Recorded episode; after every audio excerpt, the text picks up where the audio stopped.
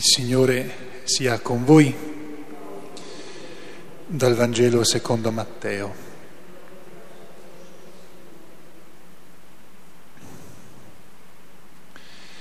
In quel tempo Gesù disse ai suoi discepoli, come furono i giorni di Noè, così sarà la venuta del figlio dell'uomo. Infatti, come nei giorni che precedettero il diluvio mangiavano e bevevano, prendevano moglie e prendevano marito, fino al giorno in cui Noè entrò nell'arca e non si accorsero di nulla, finché venne il diluvio e travolse tutti. Così sarà anche la venuta del figlio dell'uomo. Allora due uomini Saranno nel campo, uno verrà portato via l'altro lasciato. Due donne macineranno alla mola, una verrà portata via, l'altra lasciata. Vegliate dunque perché non sapete in quale giorno il Signore vostro verrà. Cercate di capire questo. Se il padrone di casa sapesse a quale ora della notte viene il ladro, veglierebbe, non si lascerebbe scassinare la casa. Perciò anche voi tenetevi pronti, perché nell'ora che non immaginate viene il figlio dell'uomo. Chi è dunque il servo fidato e prudente che il padrone ha messo a capo dei suoi domestici per dare loro il cibo al tempo debito? Beato quel servo che il padrone, arrivando, troverà ad agire così davvero io vi dico, lo metterà a capo di tutti i suoi beni. Ma se quel servo malvagio dicesse in cuor suo, il mio padrone tarda, e cominciasse a percuotere i suoi compagni e a mangiare e bere con gli ubriaconi, il padrone di quel servo arriverà un giorno in cui non se l'aspetta e a un'ora che non sa, e lo punirà severamente e gli infliggerà la sorte che meritano gli ipocriti. Là sarà pianto e stridore di denti. Parola del Signore.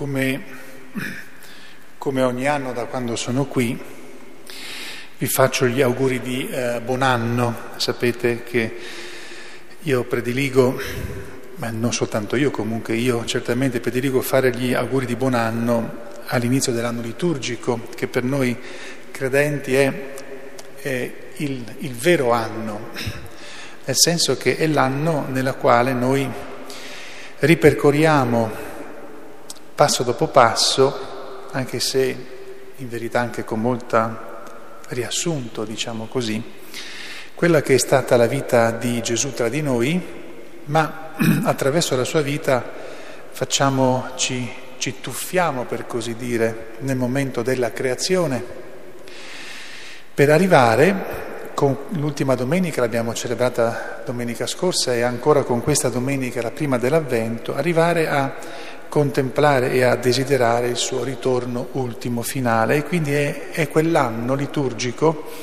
che dà senso alla nostra vita, alle nostre cose, alle nostre opere ed è l'anno per noi cristiani l'anno quello più vero, quello più proprio nostro e quindi come ogni anno all'inizio dell'anno liturgico con la prima domenica di Avvento faccio gli auguri di buon anno nuovo, che sia un anno ricco di opere buone, vere opere buone, opere buone limpide e anche di consapevolezza maggiore di chi sia Dio, di chi è Dio, di chi siamo noi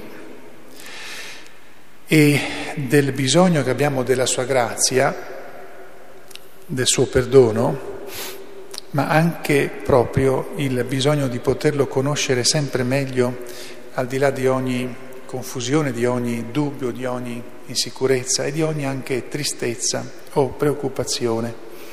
Un anno davvero nel quale la nostra conoscenza di Lui, di Dio, di Dio Padre, di Dio Figlio, di Dio Spirito Santo sia una conoscenza che ci arricchisce e che ci rende più sereni e solidi nella nostra fede.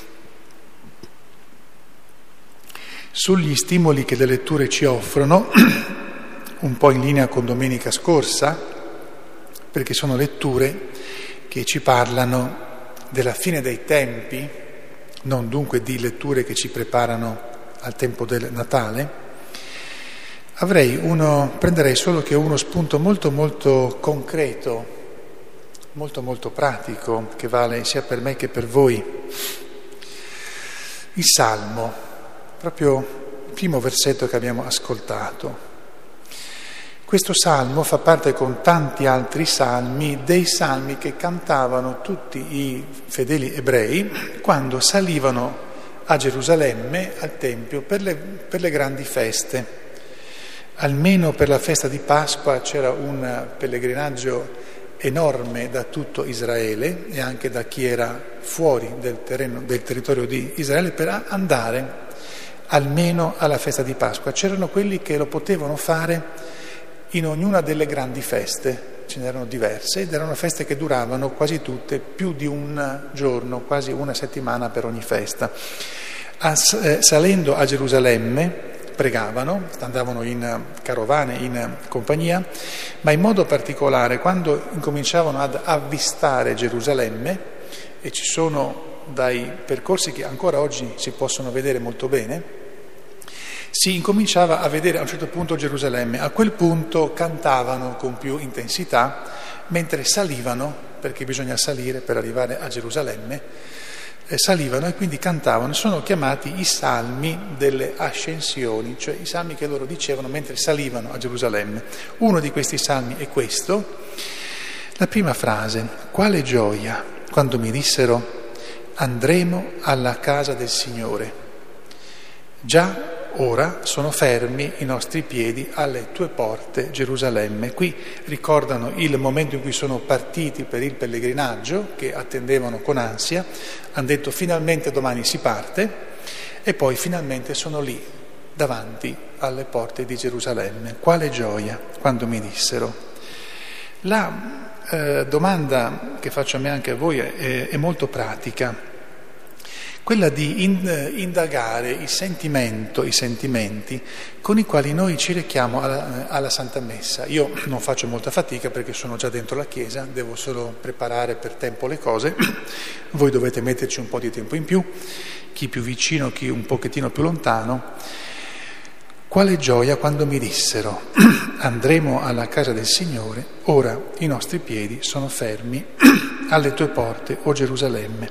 Ecco, qual è l'atteggiamento del cuore con cui noi ogni sabato, ogni domenica, o a volte anche durante la, la settimana, decidiamo, ci muoviamo per andare al, al sacrificio della Eucaristia, e perché come per loro andare al Tempio voleva dire prepararsi per tempo, mai potevano pretendere di arrivarci all'ultimo momento, prepararsi per tempo e durante tutta questa preparazione avere un cuore particolare. Il loro era un viaggio lungo per la maggior parte di loro, il nostro è molto più breve, però con quale spirito, con quale sentimento noi ci rechiamo ogni volta che andiamo alla Chiesa per la celebrazione dell'Eucarestia. E questo vale per me anche che sono qui dentro. Io non faccio nessuna strada particolare, ma con quale cuore arrivo alla celebrazione della mia messa, per me quotidiana, per alcuni di voi anche ogni tanto settimanale, ma certamente o di sabato o di domenica. Credo che questo possa già essere più che sufficiente per riflettere sul nostro modo di rapportarci con Dio e anche sul nostro modo di incominciare l'avvento. È bene che ogni tanto, con l'aiuto di Dio e non per conto nostro soltanto, noi riflettiamo su quello che portiamo dentro, su cosa siamo dentro, su che cosa sentiamo dentro, per quali motivi, per quali, con quali sentimenti, con quali aspettative io vado ancora oggi in chiesa e per quale motivo mi preparo già sapendo che sabato o domenica prossima ci vorrò ritornare. Qual è l'atteggiamento del cuore, della mente? Indagare i nostri sentimenti, i nostri propositi, i nostri pensieri, le nostre scelte, che poi comporta anche sapersi preparare per le varie cose, così come mi devo preparare per andare a fare la spesa, per andare dal medico, per andare da un amico, per andare a fare un, un viaggio, devo per forza prepararmi. Eh, con quali sentimenti lo faccio, perché ci vado. E questo, come ripeto, serve a me e anche a voi perché l'avvento è quel tempo con il quale ci ricorda, portandoci al Santo Natale, che di per sé io mi devo preparare all'incontro con il Signore, all'incontro definitivo.